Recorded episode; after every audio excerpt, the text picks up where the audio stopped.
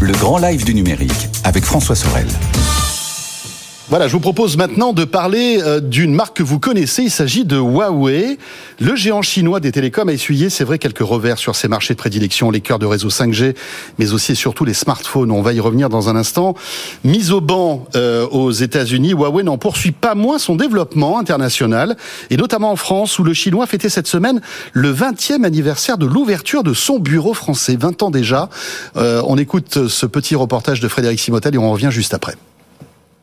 C'est exactement ça. Nous étions en 2003, on parlait alors de 3G et Huawei débarquait en France après un premier tour de piste euh, en Afrique. Aujourd'hui, Huawei, ce sont 1200 personnes euh, sur l'ensemble du territoire français, six centres de développement, dont un spécialement dédié aux mathématiques. La 5G reste entendu, reste bien entendu dans l'ADN hein, du, du chinois, mais ne constitue plus qu'à peine 10% de son chiffre d'affaires. Huawei reste très impliqué dans le développement des antennes de nouvelle génération, des réseaux mobiles, avec ses deux clients opérateurs historiques, hein, SFR et Bouygues Télécom. Le reste du chiffre d'affaires est surtout généré par des services logiciels, matériels dédiés au réseau d'entreprise, au data center, au cloud. Euh, dans le détail, parmi les offres figurent des solutions de stockage, d'infrastructures Wi-Fi, euh, des équipements de fibre optique, des, ou encore des systèmes de visioconférence. Et puis, euh, ce matin, Wei Liangxi, le, le patron, le président de Huawei France, a aussi insisté sur deux domaines d'avenir, les composants pour les panneaux photovoltaïques et d'autres composants pour les véhicules connectés. Mais l'actualité 2023 de Huawei, ce sera aussi son usine qui va être construite dans l'est de la France, à Haguenau. La première pierre devrait être posée euh, dès cette année. Euh, elle, devrait créer, alors c'est 60 000 mètres carrés, ça devrait créer 300, 3, de 300 à 500 emplois et puis elle devrait participer à la construction de stations réseau mobile. Voilà l'analyse de Frédéric Simotel. Ming Zhang, bonsoir. Bonsoir. Merci d'être euh, sur le plateau de Tech Co. Vous êtes le directeur général adjoint de Huawei France. 20 ans, ça se fête, bon anniversaire. Hein, euh, voilà, une belle entreprise chinoise euh, qui euh, est sur notre territoire depuis 20 ans. Comment va Huawei, Ming Zhang Vous savez, en fait, 20 ans, c'est à la fois c'est la jeunesse et à la fois c'est la maturité. Mhm. Donc vous avez raison en fait à insister sur ces points-là. Euh, Comment va Huawei vous, avez vu en fait aujourd'hui, on l'a on a passé une matinée et euh, à expliquer en fait dans les 20 dernières années qu'est-ce qu'on a fait en France? Ça fait 20 ans.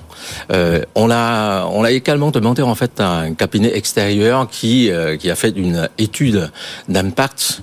C'est important en fait d'avoir des différents euh, points de vue, différents angles de vue, euh, voir comment Huawei apporte contribue euh, dans l'écosystème français.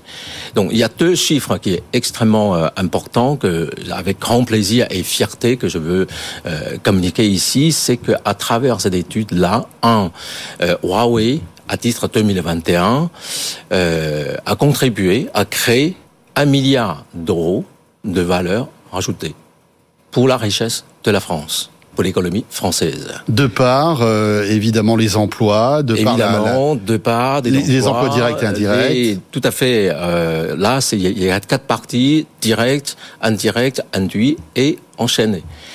Euh, donc ça, c'est très important, euh, y compris en fait avec les impôts qu'on paye. Vous savez, c'est important de souligner une entreprise comme Huawei. Voilà, on paye depuis le début des impôts en France. Et le deuxième chiffre qui est très important, c'est, euh, comme dans le, dans le reportage, on a 1200 euh, emplois directs, mais à travers les activités euh, de Huawei en France, ça crée globalement à peu près 10 000 emplois. C'est-à-dire, en gros, un emploi direct, on crée, entraîne 5 emplois euh, en face dans l'écosystème, que ce soit direct, enfin, que ce soit indirect, induit et entraîné. Dans des métiers aussi très technologiques, donc on va dire à forte valeur ajoutée, j'imagine. Exactement, à fort, forte valeur ajoutée euh, dans la technologie et également, euh, je voulais souligner depuis 20 ans, donc en France, l'entreprise Huawei depuis 20 ans a mhm. beaucoup changé. en 2003 quand on a installé le premier bureau euh, en France. Euh, et voilà, on est plutôt en fait concentré vraiment euh, sur le, les métiers classiques en fait de télécommunications qu'aujourd'hui, euh, que vous avez vu aussi dans le reportage, on l'a évoqué des différents oui, l'énergie, innovation, l'automobile, etc. Tout à fait, énergie renouvelable, sur les onduleurs, sur donc on a transposé en fait les technologies numériques dans le développement des systèmes d'onduleurs on va, on va y revenir parce que c'est l'avenir, ça, et c'est très intéressant. Mais j'aimerais euh, auparavant vous, vous, poser cette question. Pourquoi la France est-elle, euh, on a l'impression, un peu au milieu de votre stratégie européenne? Et pourquoi pas l'Allemagne, par exemple?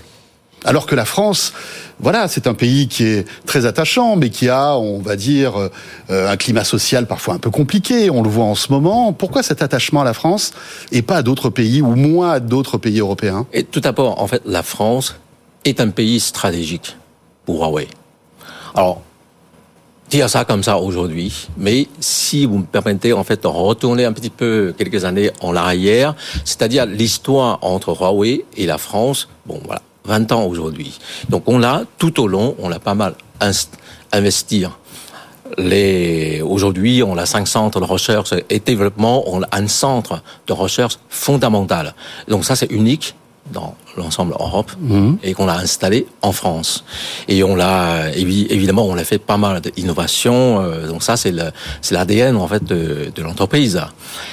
Et il y a en fait un, entre la, la France et Huawei, il y a aussi euh, ce qui est euh, match ensemble sur la culture, sur aussi l'exigence en fait. Euh, par exemple, Huawei ou Lou, on, on l'exige beaucoup sur la qualité, sur la réactivité, etc. Donc là, euh, dans ces sens-là, on l'a, on l'a, euh, on l'a tout d'abord investi un peu en France et on l'a trouvé que ça marche très bien et on a continué à investir, etc. Donc cette relation, cette relation gagnant-gagnante, c'était créé. C'est pas mmh. un jour comme ça. C'est tout au long de ces 20 ans. C'est aussi aussi peut-être pour remercier la France qui, qui n'a jamais été aussi tranchée que d'autres pays concernant, euh, on va dire, le, le, le toutes les interdictions qui ont découlé de l'arrivée, en tout cas de la décision de Donald Trump, on s'en souvient, notamment sur les smartphones et la 5G.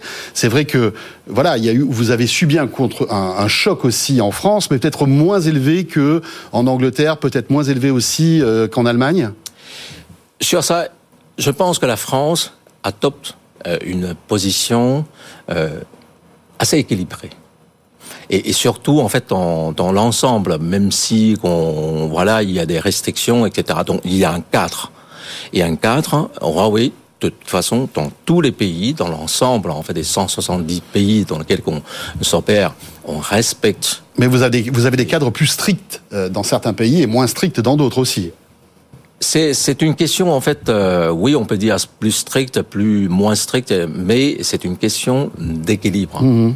Équilibre pour euh, en fait qui permettent de se développer ou pas, qui permettent de continuer en fait à investir. Vous savez, en fait, un investisseur ce qui est très important, c'est l'environnement, c'est euh, c'est euh, comment dire la garantie en fait, mmh. c'est euh, l'environnement sur l'investissement, euh, sur l'efficacité de ces investissements là.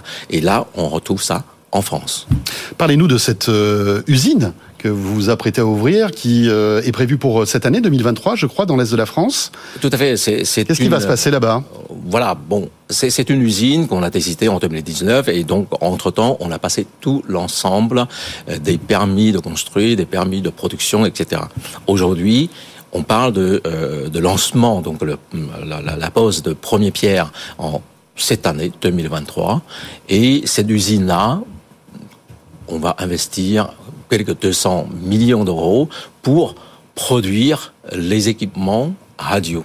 Donc 5G, la 5G, etc. Peut-être la 6G demain aussi? Évidemment, là, bon, je pense qu'il y a encore, encore un peu de temps oui, pour, la 6G, euh, pour respirer, pour étudier, pour travailler, pour innover. Et c'est d'ailleurs la raison pour laquelle on a euh, inauguré, on a installé également le centre de recherche fondamentale sur la mathématique en France pour travailler sur ces sujets de mathématiques télécom. Très bien. Juste un mot sur euh, l'échec du smartphone chez Huawei, parce que c'est quand même aussi euh, un tournant et il faut quand même saluer votre résilience, parce que d'un coup, en tout cas en Occident, euh, vous vous retrouvez avec un marché qui s'effondre, alors que vous étiez hyper performant, qui était le smartphone. Hein. Il faut remonter à 2019-2020. Le, smartphone aujourd'hui, c'est, il est carrément, quasiment oublié en, en France et en Europe? On a fait le choix de se concentrer sur le marché chinois. On a tout ce qu'il faut sur euh, le système d'exploitation, etc. Bon, maintenant. Et qui n'est pas, qui n'est pas, enfin, qui sans Google à l'intérieur, c'est ça le souci, ce qui fait que en dehors de la Chine, c'est plus compliqué. Voilà, c'est notamment pour le pour le pour le marché européen, c'est plus compliqué. Euh, les utilisateurs européens ont bien habitude et vous avez dans le monde, il n'y a que deux systèmes d'exploitation. On en est le troisième. C'est ça. donc il y a Android, iOS et, et, donc votre votre système euh, d'exploitation. Harmony OS. Euh, évidemment, on l'a euh, c'est pas mal impacté, on est pas mal impacté euh, dans ces domaines-là, mais euh, vous avez depuis 2019, donc euh, on a intensifié en fait l'investissement dans la recherche et le développement. À titre 2021, on l'a dépassé les 20% de chiffre d'affaires, donc là ça représente quelques 22 milliards d'euros d'investissement mhm. dans la recherche et le développement. Évidemment, c'est pas uniquement sur les sur les smartphones.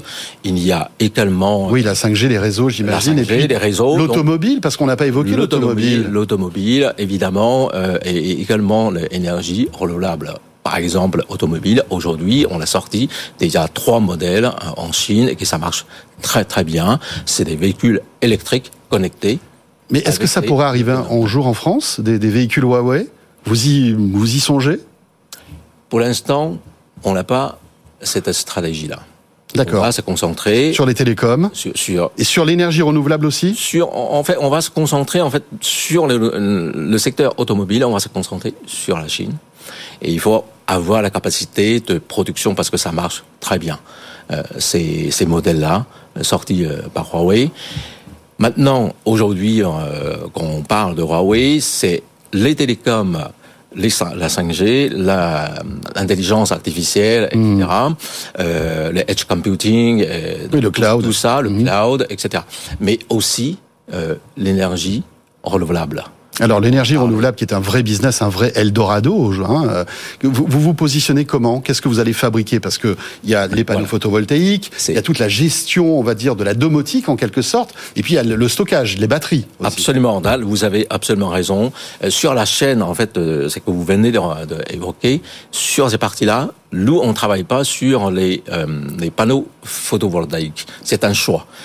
on laisse mhm. plutôt, comment dire, approvisionnement local ça, c'est très important pour l'environnement. On va pas transporter tout ça, c'est très lourd, etc., de très loin. Nous, on se concentre sur l'innovation. L'innovation, c'est qu'on transpose la technologie numérique dans le développement et l'élaboration de ces onduleurs, de ces ensembles systèmes de gestion de ces réseaux euh, de transport, distribution, consommation, etc. Donc là, la solution, les offres euh, qu'on a dans ce domaine d'énergie renouvelable, c'est les onduleurs et c'est également un, système de, de, de gestion de l'ensemble réseau. Donc ça permet d'innover dans ces domaines-là qui euh, qui augmente mhm. le rendement, qui diminue en fait tout ce qui est euh, des, des, des, des, efforts sur euh, la, la, résolution des problèmes, etc. Vous avez avec euh, ces innovations de Huawei. 80-90% des problèmes présents dans mhm. ces genres de réseaux, je parle de solaire, peuvent être réglés grâce à l'IA, grâce par grâce ouais. par la distance ordinateur. Donc ça, c'est très important. C'est eh bien voilà, Huawei qui euh, eh bien trace sa nouvelle voie, donc toujours les télécoms, hein, ça depuis toujours avec la 5G bien sûr, mais aussi toute l'intelligence artificielle et puis c'est euh, voilà ces nouveaux secteurs, à la fois l'automobile pour l'instant en Chine, peut-être un jour en Europe, et donc aussi euh, les énergies renouvelables. Merci beaucoup Ming Zhang d'être passé par le plateau de Tech Co. Merci beaucoup, avec plaisir. Directeur général adjoint de Huawei France à l'occasion des 20 ans de la présence en France de Huawei.